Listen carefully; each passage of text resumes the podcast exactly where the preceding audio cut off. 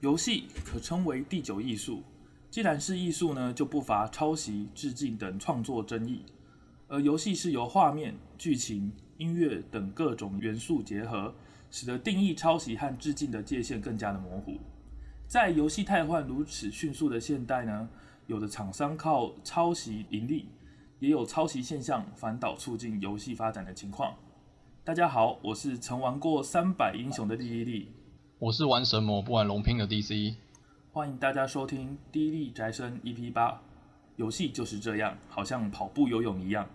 讨论抄袭或致敬的游戏现象。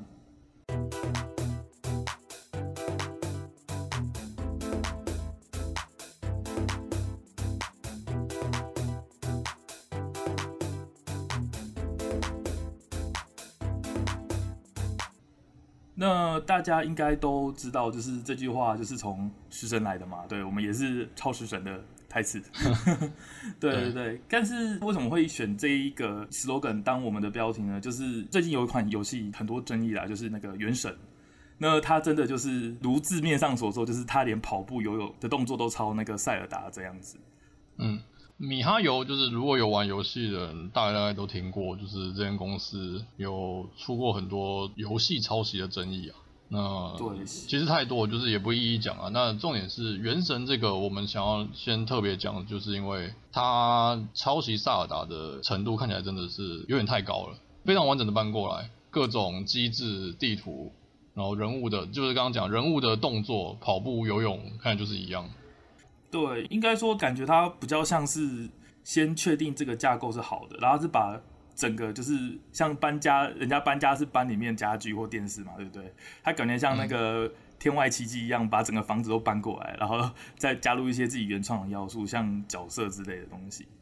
它感觉就是有点像什么都不敢动、不敢拔的感觉，就是角色上是有换啦，但是其实连怪物都长得一样，嗯、就是主角长得不是林克。大概可能就差来这边、嗯、然后剧情的方面我不知道，因为我只有看那个 demo 带，但是其实就是感觉就是一套系统，不管是画风，然后它的皮，然后它的战斗动作或者什么，其实几乎是一模一样，真的就是只换那个建模的那个套皮而已。你觉得它发售的时候还是会很多人玩吗？一定会啊，它一定会很多人去玩啊，因为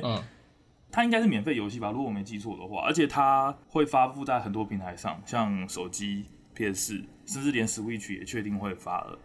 哦，这这么这么拼哦！真的啊，真的啊，就大家都说什么任天堂，什么当初摔P S 四主机的人现在在想什么之类的。对，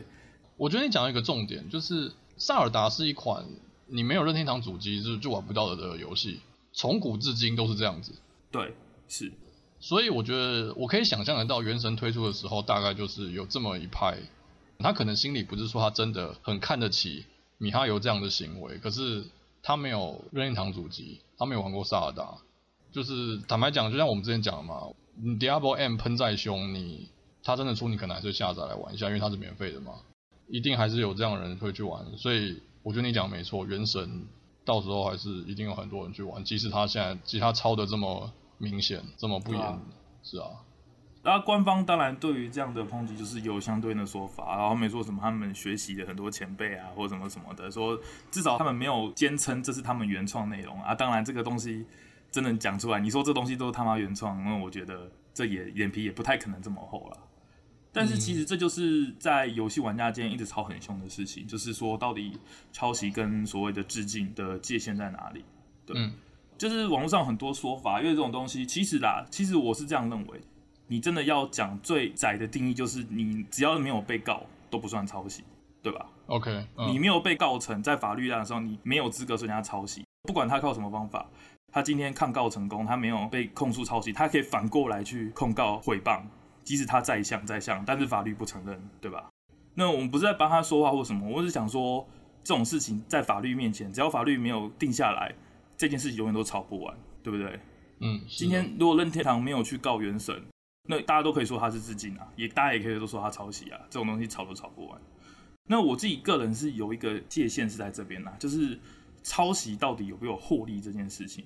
因为你像知道，就是很多抄袭，现在尤其像手游这么多，大部分抄袭都会去降低它的成本。就是到底为什么要抄袭？就是你今天是一个游戏厂商，像米哈游，米哈游他如果玩过崩坏三就知道，他的技术力和他的引擎是真的很强的，甚至可能比被他抄的对象还要强很多。但他为什么要做这件事情？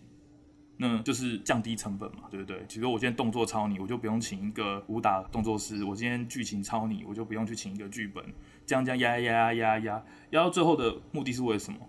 就是我发现很多这种抄袭游戏有个共同现象，就是它的售价会比它的原作低。像 Fortnite 跟 P U B G，P U B G 要好几百块，但是 Fortnite 是免费。为什么很多人就是抄袭跟致敬的态度差那么多？大家做的事情不都一样吗？就是把别人的作品的元素放到自己的作品里面。可是像抄袭，就是大家一定都是人人喊打嘛。但是致敬这件事情，有些人说，哎、欸，提升了作品的深度啊，然后或者是让看过原作人也有那种会心一笑的感觉，有些人就会很赞扬。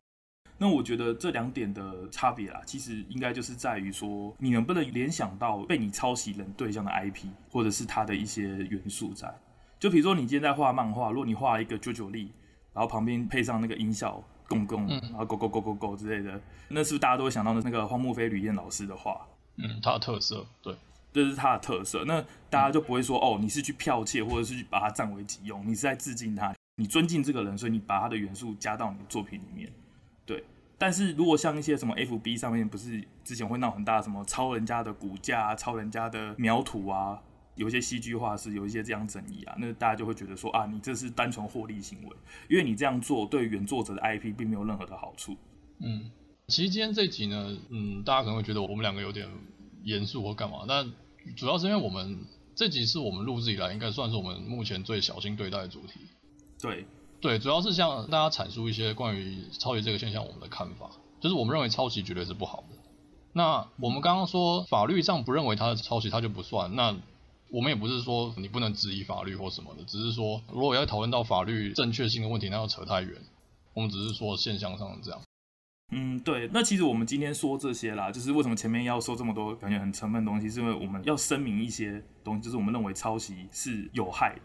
但是反过来说，有些事情就是因为人家抄一抄、抄一抄，那它的受众就会变多，或者是它的发展就会放宽大。像自走棋，它原本可能只在 Dota 二 的编辑器上。但随着大家觉得说啊，这个玩法很好玩，然后其他厂商也在抄袭，然后久而久之以后，这个东西的发展就越来越成熟。就结果论而言，它是有可能让游戏界是更发扬光大的。所以，我们今天主要就是来分享一些我们玩过的游戏，呃，还有一些我们知道的这些很相像的例子，或一些抄袭的事件之类的。对对 对, 对。那 D C 你想到抄袭，你大概会想到哪些游戏？就像我标题讲的，那就是神魔之塔了。嗯嗯嗯。呃，我讲一下我的背景啊，就是我其实是只玩神魔不玩龙拼的。对，我当年就是这样子。龙之拼谷我只玩过大概两三个礼拜吧。但你最后还是弃坑了，是不是？就是说你玩两三礼拜，你是因为什么元素没有去从神魔跳过来？因为我那时候神魔已经练到一个程度了，而且神魔我周围人朋友才有玩啊，所以我就跟他们一起玩，我也觉得比较有趣。就是比起自己玩龙拼这件事来讲，我是先知道神魔之塔这个游戏，就是我那时候同梯跟那个就是很多人都在玩，然后我觉得说哇靠，三消转出这个超好玩的，嗯，然后直到就是大概过了几个月后才知道说哦，原来它是抄袭日本的龙族拼图，而且不是说哦都是三消都是转珠这么简单，它就是其实它真是完全搬过来，那些 U I 那些伤害跳动的数字那个特效都是一模一样的，哦对对对。你跟我说这不算抄袭，我是真的觉得说不过去啊。哦，我是觉得手游这件事有没有朋友一起玩真的很重要啦。对啊，对，尤其那个时代，你自己查资料，其实直到现在还是啊，就是你自己查资料其实没有那么好玩。重点是查资料，你会你看不懂那个 mega 在哪里，就是攻击力这样这样，你也不可能把每一只都排排站比啊，然后什么技能什么东西，其实很多事情是要靠经验去做的。所以我觉得这有可能跟你之前说的，就是如果你一个人跑去玩 P A D。可能就没有办法像神魔带来的那么大的享受这样子。是是是，享受上是不一样。所以对我而言，它就是这样，是这样的状况。那大家也知道啊，就是神魔会在台港澳地区这么风行的一个原因，就是因为龙族拼图虽然作为三消转珠的创始人，应该是创始人，反正就是对，应该算应该是顶尖，可能不是真正的第一款这种玩法，可是它绝对是顶尖中的顶尖。对，对应该说很大一点就是它没有发行中文版。那台港澳地区就没办法玩这款游戏。那时候我是用日账载的，对，进游戏是不用 V P N 啦，可是你要日账。那后来虽然有在台港商店上架，但是你知道，其实那也是连回日本，然后也是没有中文版，所以其实一样。呃，对。而且那是很久很久以后的事，我记得是《神魔之塔》已经出来一段时间以后才有这件事情。那你觉得，如果当初《龙族拼图》一开始就有中文版的话，那《神魔之塔》这款游戏有可能出现吗？就算出现，它有可能红吗？我觉得就不会了，我觉得神魔就不会那么好过，你知道，就是像我们刚刚讲嘛，三消当道的那个手游时代，真的没有几个像龙拼跟神魔是这么高水准的。嗯，龙拼身为真正的创始者。其实刚后的也不是白痴与营运，至少那时候不是啊，我不知道现在怎么样。但那所以神魔绝对有可能在这样的竞争中变得没有那么强。以我个人而言，我可能就会非常愿意玩 P A D， 因为我觉得 P A D 的画风是更对我胃口的，它比较可爱一点，而且我觉得它的画风比较怎么讲，比较统一啦，而且也像你说的比较日式。因为我觉得《神魔之塔》的图都有一种很像那种什么言情小说还是什么，就是比较中国那边的话，对对对，我觉得很中国风的那种立绘。对对对，嗯，那种什么网游、夜游的那种广告啊，大概就是那种画风。那这两个比起来，神魔有没有什么比较创新的地方啊？就是有没有什么基于搬过来以后，它有它自己独特的地方？哇，这个我还记得当年这个问题是很敏感的，就是当年那时候。哦是哦。对，当年其实呃，不管是各大论坛、巴哈还是 P T 都一样，就是两个版是都不能问这些东西了，哦嗯、互相都是禁止。然后我觉得神魔比较有一点，它让我觉得比较简单是，它那个转租的时间比 P A D 长一秒，哎、哦，是一秒还是两秒？其实我忘记，但是对 P A D 的比较短，神魔的那个转租时间是比较长的。所以我只是在说，就是因为玩游戏其实有一个就是你图成就感嘛，那。你转入时间比较长，你可以拉出比较多的 combo 数，你也会比较爽哦。我觉得是这样子、啊。我懂我懂。尤其是转入这个机制是这么的，你知道，这其实有点吃技术，对不对？对对对啊。哦，然后还有一个也是，我觉得同样的事情 ，U I 上面我觉得神魔有一个地方它改的让我觉得比较好，它转入的那个时间条，你开始转之后，它有一个时间条，那个跑完然后就就没了，就强制让你就进入结算了。那神魔的这一条是显示在你玩家的血量上，哦，是哦，对，它不是在转租区。我记得 P A D 是跟着你的手，就是你的游标、啊、对对对，对，它是跟着你的手，跟着你转的那颗珠啦，就是确切来讲是这样。嗯，那对对对对，我觉得就有时候就被手挡住，你知道？然后哦是哦，哦，我不知道神魔是，因为我没玩过神魔。那 P A D 我有印象就是你压的那个球，嗯、你不管转到哪，然后那个倒时计数器就会跟到哪。以这点来讲，我觉得神魔是做的比较好，就是 U I 上比较清楚。对啊、你觉得是一个改良的点就对了。欸、对，我觉得这是一个改良的点。对，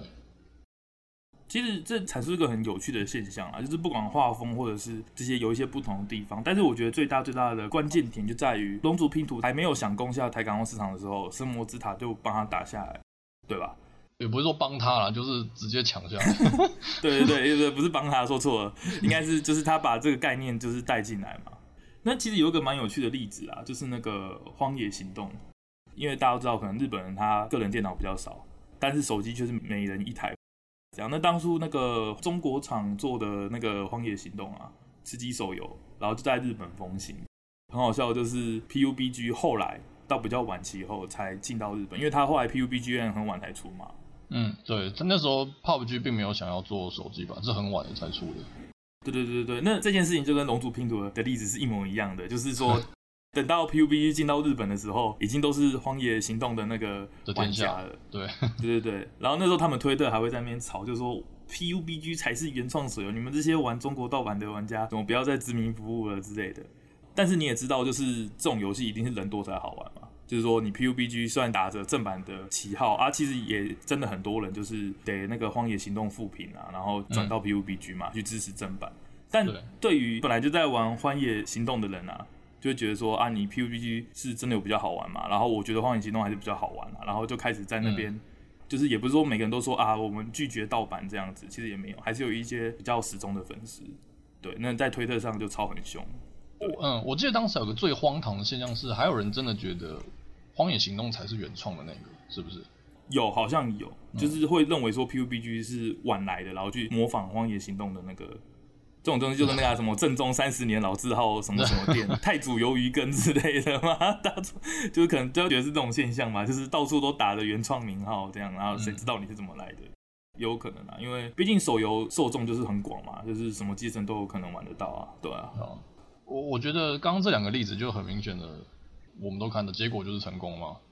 对啊，就是老大这药有效、欸，其实 就, 就跟就跟你之前说的暴雪那个一样啊。我觉得这的确是作为一个商战上面啊，就是以游戏界来讲当然不好，但以商战来讲，速度真的是很重要的一环诶、欸。就是你看暴雪做什么那么慢啊，还要做银霸也慢人家好几年，然后自走棋也慢人家好几年、嗯、啊，手游到现在连一个屁都生不出来，连个贝塔都没有。那, 那像这种抄袭游戏啊，其实就是还有很多啦。但是有一些游戏比较特殊，在这边我想提到一个也是很有名的，跟抄袭至今一直有很多争议的游戏，叫做《星露谷物语》。这个游戏很有趣哦，就是玩过它的人都会觉得它非常好玩。它就是一个社畜，然后在工作的时候，然后就是快受不了啦，然后隔壁同事也死掉啦。它一开始的开场动画、哦、就是主角在打电脑。很像工厂的地方，他故意的，就是一排排人，然后在那边打电脑，然后旁边的人就挂 terminated， 然后座位是空的，这样什么东西？哦，其实很恐怖哎，他就是什么压力很大，我快崩溃，然后他就打开一个他爷爷给他的信，就是什么，当你觉得人生不顺遂的时候就打开它，然后打开的话是一家牧场的继承权。所以他就搬到乡下去去、欸，不是，怎么不早给啊？是怎样啊？没事没事，还好不是隔壁那个 Terminated 的那个的爷爷哦，直接开不了。对，然后他就到乡下嘛，然后就开始就种田啊，经营牧场啊。那理所当然，大家想到经营牧场游戏就是《牧场物语》嘛。那他的游戏方式其实几乎一模一样，就是呃挖田嘛，然后买种子嘛，然后种种子、浇水，等它长，卖掉换钱。然后最后就是变成买牲畜嘛，什么鸡、生蛋、牛、挤牛奶，这些东西都跟牧场物语完全一模一样。但是其实玩的人都会觉得说，就是它的画风、它的音乐，然后它的风格和它的流程或什么东西，其实和牧场物语有很大的区别。所以其实基本上大部分都认为说啊，这是在致敬或这样。但是最有趣的一点来了，就是创作者自己说他是抄袭的。哦，他是这样讲哦，他是说因为他在练程式。他又很喜欢玩《牧场物语》，就是有写程式人就知道嘛，就是你总是要有个目标嘛，你要做出程式，你不可能只看参考书、嗯、去把它的例题做一遍啊，你可能想做一个属于你自己的 A P P， 比如说什么什么计算程式、手游计算程式或什么定位系统之类的，那他就想要用他的程式能力去做一个跟《牧场物语》一样的东西，所以他就一件事一件事做，比如说我今天缺浇水系统，我就想我怎么 code 去实现浇水系统。也就是说，他在构筑这个游戏中间几乎是没有什么原创的成分。我说以程式面来讲，啊，当然我听说的一件事是他的那个美术是他手绘绘了四年啊，就是点阵图一个一个点点了四年才才做出来的，这就是他属于他原创的部分。但是在 idea 这方面，应该是没有原创的部分。所以应该说他在练程式的时候，就像你讲，他需要一个 project 当做最终的目标，他就直接把《牧场物语》的一切元素来开发。对，我听到最初他的构想是这样啊，就是他也没有打算要卖或什么，可是之后他上市以后，他当然后续更新就更新很多牧场物语没有的部分啊，嗯、对，一直有在扩展他的内容。那牧场物语反倒就是他本身这系列反倒是很久没出什么新作啦，都是在重置什么矿石镇物语或什么哆啦 A 梦那些、啊。上一个是不是大雄哆啦 A 梦、那个？对对对，就是那个矿工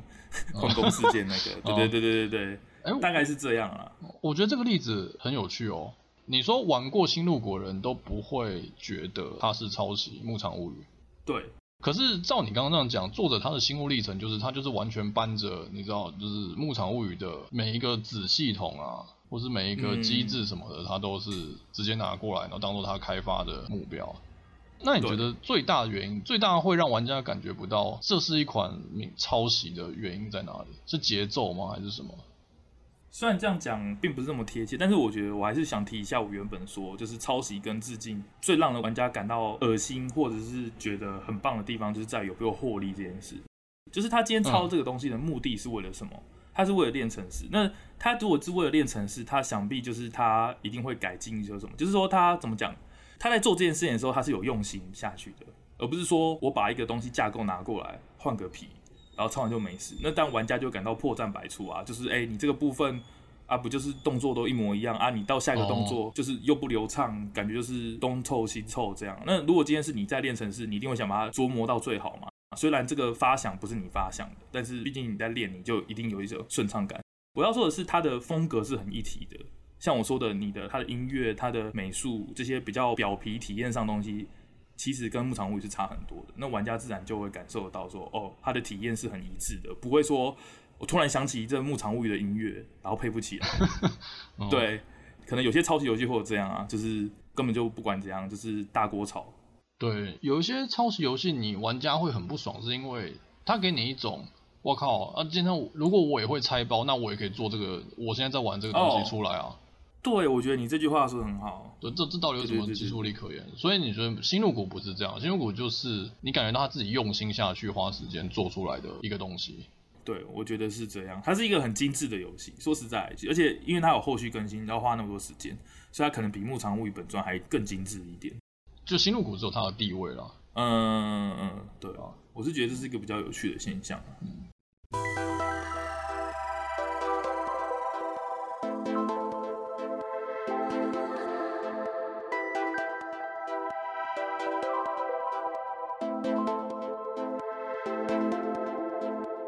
那我想讲一个例子，就是它可能也跟我们刚刚讲的都不太一样，就是炉石之于 Shadowverse。哦、嗯，这有点有趣。这两个呢，诶、欸，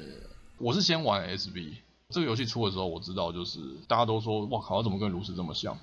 应该说你很容易就发现到，因为那年头把魔风的那个地牌的概念变成一回合加一点法力值的这个概念，其实就是最有名就是炉石嘛。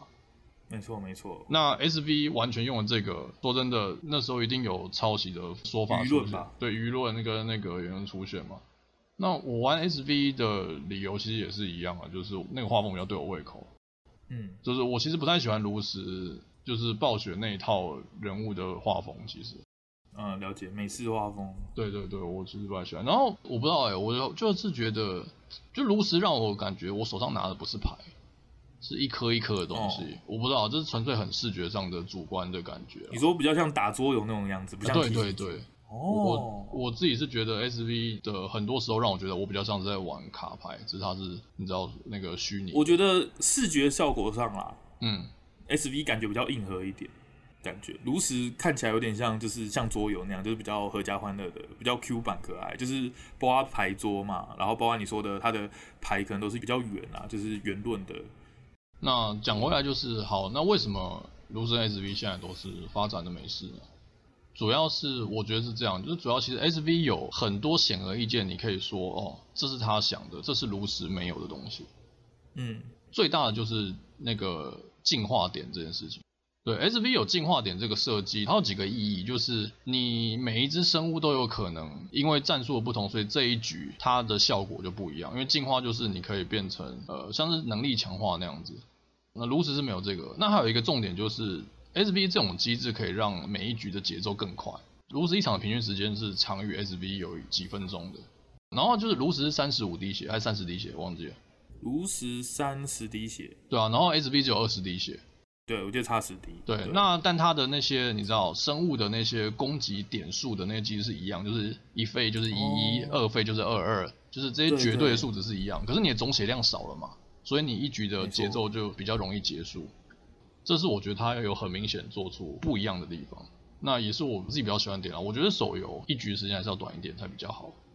嗯，这就跟我们之前讲的像是《荒野行动》或者是《神魔之塔》比较不一样的地方，就是以它把炉石这些要素拿过来的情况来看，它是有仔细想它的目的是什么的。它今天的目的是为了要放在手游上，然后要加快整个游戏的进程，所以它做一些改变。而不是说像神魔或者是荒野行动，就是我玩起来跟原作一模一样，然后让你去吃它的原本的那个群体这样。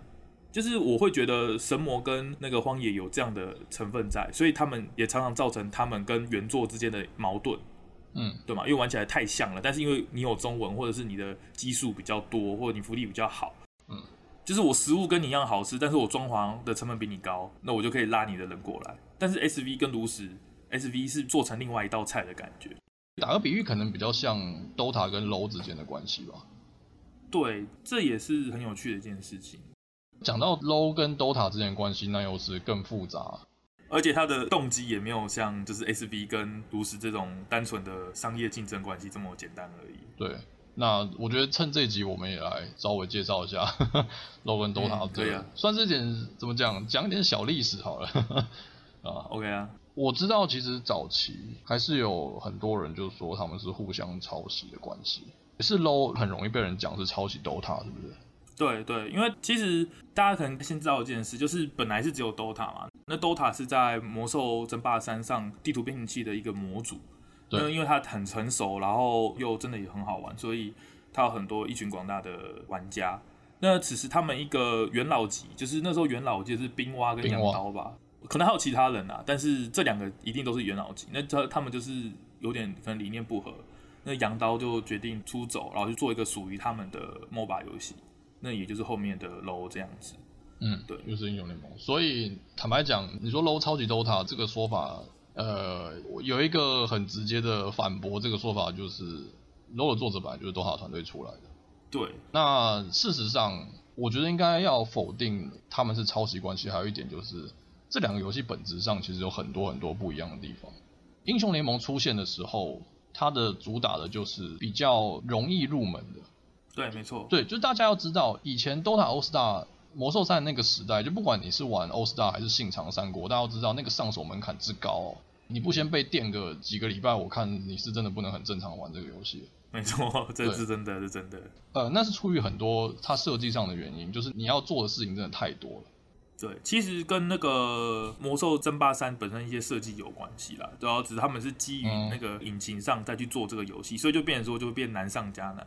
因为像一些转头速度啊，然后或者是低地打高地会 miss 这些东西，其实都是魔兽争霸三本来就有的系统。对啊，那讲完就是英雄联盟有很多呃让新手玩的会比较舒服的设计，像我们 T K 就是你不需要去补自己家小兵的尾刀，为了让对方少拿点经验值。对，你只要专心的吃对方的兵上面就好了，然后也没有卡兵的机制嘛，对不对？嗯、呃，对，也没有。对，然后还有最大的不同是，它防御塔的伤害叠加这件事情。嗯，就是我讲概念，就是 M O B A 类游戏的核心概念应该就是吃兵点塔，对，打英雄嘛。然后、啊，那你如果塔还在，你直接打英雄就是有仇恨值，所以塔会打你嘛。对对对。可是本来 Dota 或现在 Dota 二，你塔的攻击力其实不怎么样，所以你身为一个塔的友方军，你不太能信任这座塔。没错、就是、没错，对，真的。可是 LoL 不是这样， LoL 就是如果你被塔打了第一下，再连续打你第二下，那个伤害是会加倍的。诶，是加倍吗？反正就是很大，呃没有到加倍，但是有很大的增幅，而且它是无限往上叠的。对，很大的增幅，就是第一下痛，第二下是很痛，然后第三下就超级痛，就当然你是扛不了几下的。这个机制就是你可以保护你新手，就是你不用这么怕说干这个塔到底有什么小用，我到底我下一秒是不是要死了。它给你的概念就是，你只要躲在塔下，你的存活率是很高很高很高的。对，基于这些设计，我觉得英雄联盟你不能说它就是超级 Dota 出来的产物，它其实是真的有自己很多很多的设计。那甚至发展到现在，就完全不一样。你不要讲别的，那五个位置的名字都不一样啊，对不、啊、对？英雄联盟是 E U 流啊 ，Dota 是一号位到五号位，一号位到五号位嘛，对啊。这件事情在羊刀出走的时候，其实就定位的很明确了，就是说他们想要创造的是一个门槛不这么高的游戏，因为不止在他们游戏内容设计上，像插眼这件事也是嘛 ，Dota 的眼位超级复杂，那个东西都可以写一篇论文，可是 LoL 很简单嘛，三角一根，然后河道一根之类的，就是因为有草丛帮你标，但是 Dota 有阴影，反正这东西就是很复杂。那除此之外，他们在宣传跟行销上，其实就很多是针对比较大众的做法。像其实当初很有名的一件事，也算有争议的一件事，就是以前有所谓那个 W S C 嘛，游戏世界大赛嘛，嗯，然后那个时候有一个名额叫做，我记得叫表演赛，就是观众可以投票说，除了我们定期举办，比如说星海，比如说魔兽三这些正规赛以外，你可以投票选一个你最想要看的比赛，然后做表演赛。然后那个时候 LOL 就说，如果你们投我，就送投票人一支英雄，我还记得是崔斯塔纳，那时候我还有参加。哦，哦是这样哦。对对对，他有很多方法去拉那些 Dota 人，或甚至他们去买 Dota 二的实况组，然后二十四小时去玩他们 LoL 的游戏这样。但我要一说就是，即使到现在，他们也没有真正的说跟 Dota 二完全接受怎么样，因为他们毕竟是两个取向算是差异很大的游戏。嗯，那在游戏刚草创的时候，其实很多技能组很相像，像狼人跟血魔。在 Dota 里面，血魔定义就是一个对方血越惨，然后你就越强的角色。那听起来跟 L O 的狼人是一样嘛，就是专门猎杀或追踪那些残血英雄的位置。可是呢，类似的技能组啦，然后在两个游戏的定位确实差很多。Dota 里面血魔的技能组跟装备搭配的话，它可能可以成为一个大 carry 角色。但是狼人大家都知道，就是它就是一个坦 jungle 这样的定位的角色而已嘛，对不对？我们想表达一件事，就是说它不只是单纯的抄袭，就是说啊，我做一个一模一样的血魔，然后就放在 low 里面，然后让它当 carry 位，一样就是看到残血人就杀，是用一样的想法嘛？因为毕竟这个概念可能羊刀跟冰蛙都很熟，但是他们想怎么样去把这一套技能组磨成我们游戏的形状这样子，我觉得这部分就不太像抄袭会做的事情。应该说技能组相像的英雄有吗？可是那因为游戏它做的不一样，游戏所以 你, 你不会有那种玩起来就是哦。我只要会 Dota 的血魔，我就知道 Low 的技能组很像的角色要怎么玩。但他没有变成这样子。哦、对，没错。但是同样的状况还是有，是不是？有发生在传说对决里面。哦，哦是哦。不是，我觉得就是有些角色，就是你很明显就觉得很像什么角色，然后玩起来也差不多啦。我觉得，呃、感觉啦，那那就代那就代表就不赘述了。所以就是一个对比啦，我觉得就是拿来当一个对比啦，也不好意思说怎么怎样，嗯、也不用去深入探讨。但是我觉得就是大家可以感觉到那个差异在哪里啦，对、嗯、对啊。对于 Low 跟 Dota 的结论就是这样啊，就是我个人是很反对你说 Low 是抄袭 Dota 才出来才红的什么的。哦、对啊。那哎，你讲到手游，我很好奇，就是这个我没有玩，但我知道你有玩，就是 Dead by Daylight 跟第五人格之间哦的关系。哦、这呃。Dead by Daylight， 因为我会玩一下第五人格，其实是因为 Dead by Daylight 真的太恐怖了。我载了以后，我连那个新手教学我都不太敢玩。然后就像之前说的，我很喜欢看他的实况。嗯，你是说第五人格不恐怖是这样吗？啊，他不太恐怖啊，而且他甚至和谐了很多东西。欸、其实我不知道哎、欸，我就是我之前是偶尔看我同学有在玩，可是我哦、呃，所以他不是恐怖类的，是不是？哎、欸，他是他想要做成恐怖类，但是因为一些当地法律的关系，哦哦，他越来越简化了，你懂吗？其实最好笑的是那个，你知道吗 ？D V D 很残忍嘛，就是把人家砍倒在地，背在肩膀上，然后丢到肉沟上，对啊，还会特写啊，还有那个尖叫声啊，对啊对啊对啊，看那超起来就超痛。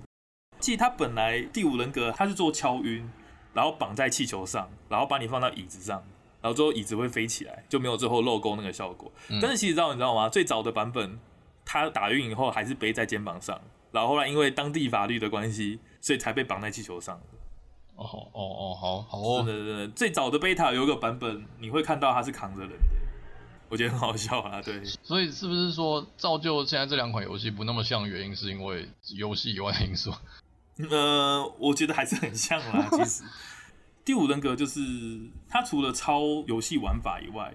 我知道的是他还有多时装，就是他的 skin， 然后他的动作有抄很多游戏，像最有名就是有个牛仔，啊，他的外观跟他的动作就是完全跟那个 O W 的麦卡利一样。哦，这样子。对，其实基本上第五人格除了技能组能力有点不一样以外，其实大部分百分之八九成跟那个 D B D 是没有什么分别。所以你会玩 D B D， 你应该就马上就会玩第五人格。是这种感觉。嗯，对，没错，没错，嗯、你跟连教学都不用玩，你就直接走进去，然后就会发现，哎、欸，砍人要集气啊，然后可以背那个啊，然后人家修发电机的时候，你可以把它踩爆啊。哎、欸，它一样是发电机吗？呃，它叫做解液器，它是一台打字机，它的外观是打字机，对，嗯、但意思是一样的。你要做的事情是一样，只是你碰的那个物体显示的名字不一样。对对对，就模组不一样。嗯，嗯对啊，然后。所以讲到这种游戏抄袭的，其实还有很多啦。像因为刚才讲到 O W 嘛，那我想到一个人叫 Paladin， 是 High Rage 做的。他就是当初也是很多争议啦，就是跟 O W 技能组几乎一模一样啊。然后他其他游戏其实有类似的状况，像 Smite， Smite 也是他们做的。哦，就很多人说也很像 Dota 什么东西去翻过来的。哎、欸，可是你讲到 Smite， 我反而觉得 Smite 跟这些例子不太一样。虽然你要描述这个游戏，你会用。描述其他款 Dota 游戏的方式是一模一样的，有会固定时间出兵，然后你要打塔，然后你的最终目的是推爆别人主爆，就这些东西你讲起来基本上概念是一模一样的。但是 Smite 它有个本质上完完全全不一样的地方，就是它是视角，对，它是第三人称，对吧？这个应该叫做第三人称，应该是第三人称吧？那种你是看着你的人物的背后的那种视角，然后你再玩一个 M O B A 游戏。对，就是他的角色都是往前丢东西啊，射东西啊，然后或者是往一个指定点丢技能，然后你会看不到你的背后。哎、欸，我觉得这超难的、欸，哎、欸，超难的啊！就是如果背后有人追你，你是看不到，你小地图可能看到后面一个点，可是你心里不知道他在做什么，你就要一直转头往回看。其实算蛮有特色的啦，我觉得，而且他其实也算是有重新设计过，因为他的地图的长相啊，跟上面的 buff 什么东西，其实跟 L O L 跟 Dota 又是不一样的，嗯、看起来又长得不太一样。可是 Smite 这个游戏可能还是脱离不了，你知道，就是抄袭或者这些批评啊。我觉得有个很大原因是因为，就如果从来就没有 Dota， 从来没有英雄联盟，你还会看得到 Smite 这个游戏吗？我觉得答案是否。他很明显是因为他看到了英雄联盟，他看到了 Dota， 然后把这个概念换成了另外一种，然后把它做成游戏，对吧？但是啦，可是如果以这种视角差这么多。都会算这样的话，那其实很多游戏你也可以这样讲，就是如果没有马里奥，那还会有之后的洛克人吗？或者是英雄小子之类的？嗯，好像也好像也不能这样讲哦，因为 Smite 就是借鉴的地方还是比较多。应该说换个方式讲，它是不是只有改视角而已啊？可能可以，可能是可以可以这样说。对，那这样你这样讲比较像对。只是 Smite 应该说他很聪明吧，因为他变成这个样子，我觉得想站也很难站起来，因为你的玩法完全不一样。你即使在 L O L 跟 Dota， 你都是什么精英或者什么超高等玩家，在 Smite 可能还要从头来过。哦，是啊，这非常的从头来过，就是没错，什么都不一样。但其实是反过来就变成说他没有那么红啊，就是可能这样的视角还是没有看视角来的直觉。但我觉得是个尝试啦，而且我玩过，我也觉得真的有趣，就是体验很有趣啦。因为我不是高端什么，我也没有很深刻玩过，但是我觉得，哎、欸，既然有人这个想法，我觉得很特殊。我觉得有趣的点在于那个视角很有临场感，对，一大堆人混战的感觉。他真的有一点很有趣的点是，他远程英雄真的是一个准星在中间，所以你一个 A D 是有可能点不到人的。欸、对对，每一下都是指向技哇！对啊，你每一下普攻都指向技，而且那时候我是他有每幅聘大概是一百二还一百三吧，哇，我真的超常射不到人的，就是身为一个 A D， 然后你妈的这都你普攻都点不到人。看这游戏好像不能玩 A D， 这难度 S S S。对啊，聘高不能玩 A D， 可是他 A D 装后勤很强，你后面真的是你命中率只有大概有 百分之七十五 就可以秒杀一个刺客。你既然说你射歪一两发其实还好，他、啊、后面那个满装 A D 太强，妈每一发跟核弹一样，真的。啊，啊这种情况在隔壁棚在漏斗啊，怎么可能出现？妈，你 A D 少、哦啊、少射两箭，正常就输了也不一定。其实就是游戏进展到现在啊，二三十年以上了，那大家都以为可能游戏系统啊，可能就是这样啊。以前认为可能啊，动作游戏都很像啊，然后没到后面有 三 D。每当一个新种类、新的游戏玩法出现的时候，然后马上就有很多跟风或者是抄袭致敬，不管怎样都好，嗯，然后就会如雨后春笋冒出来。像我们刚才说吃鸡嘛，那自走棋也是嘛，自走棋也是多到不行。好，那我们今天大概讲了一下啦，我们对于抄袭这件事的看法。那就像之前 D C 所讲的，我们这一集在用字遣词方面，或者是我们在阐述概念的时候，我们是尽量希望带给各位不要那么多就是先入为主的概念啦，我们是希望比较小心一点。有些抄袭游戏其实我们多少也是玩过，我们也不是只要抄袭游戏一律不碰啊，然后或者是深耕厌恶啊这样子。那也希望就是大家就是听听就好，就是也不要说太认真较劲这些事情。那要怎么看待这游戏还是看个人啊，我们只是分享一些我们自身的经验这样。那像我之前在找资料的时候啊，我就看到一句话，就是在那个日本 Nico 百科里面有人留言就说他是这样去界限抄袭跟致敬，他是说如果被发现麻烦就大了，那这个叫做抄袭；如果没有被发现，麻烦就大了，就是致敬。我觉得这两句话其实还蛮有意思的。对，抄袭的东西你是怕被人家发现的，因为你是剽窃人家的创意跟智慧财产权。嗯，那所谓致敬的东西，你是希望人家知道的，因为他要了解你的幽默，或者是你对某位前辈的尊敬。好，那今天主题差不多到这边啦。下一集呢，我们预计可能讲的是独立游戏。游戏这块产业到现在也二三三四十年了，那我可能在十几二十年前，我们都认为说啊，游戏就是大公司的专利，对不对？比如洛克人，嗯、比如像《恶灵古堡》《恶魔猎人》这些，就是啊，他们出新作，我就准备好钱嘛，对不对？对，就那个叫什么 "Shut up and take my money" 嘛，对不对？我钱先存好，等你下一代出。对，那直到最近呢，就是开发成本越来越降低嘛，就是像开源引擎嘛，让大家越来越降低那个开发的成本。那也越来越多这种就是可能独立名号去做出来的游戏。那下一集我们可能就会讨论一些就是独立游戏的发展，或者是我们玩过哪些我们印象深刻，觉得并不输那些 三 A 大作游戏厂商的那些独立游戏。嗯，就是一些串起的独立游戏公司跟一些大公司，然后去对比说那为什么会有这样的现象，或者趋势到底在哪里，我们可能就以我们的各自的经验分享一下我们的看法这样子。嗯，对。那今天的节目差不多到这边，那也感谢大家的收听，我们下期再见哦，拜拜，拜拜。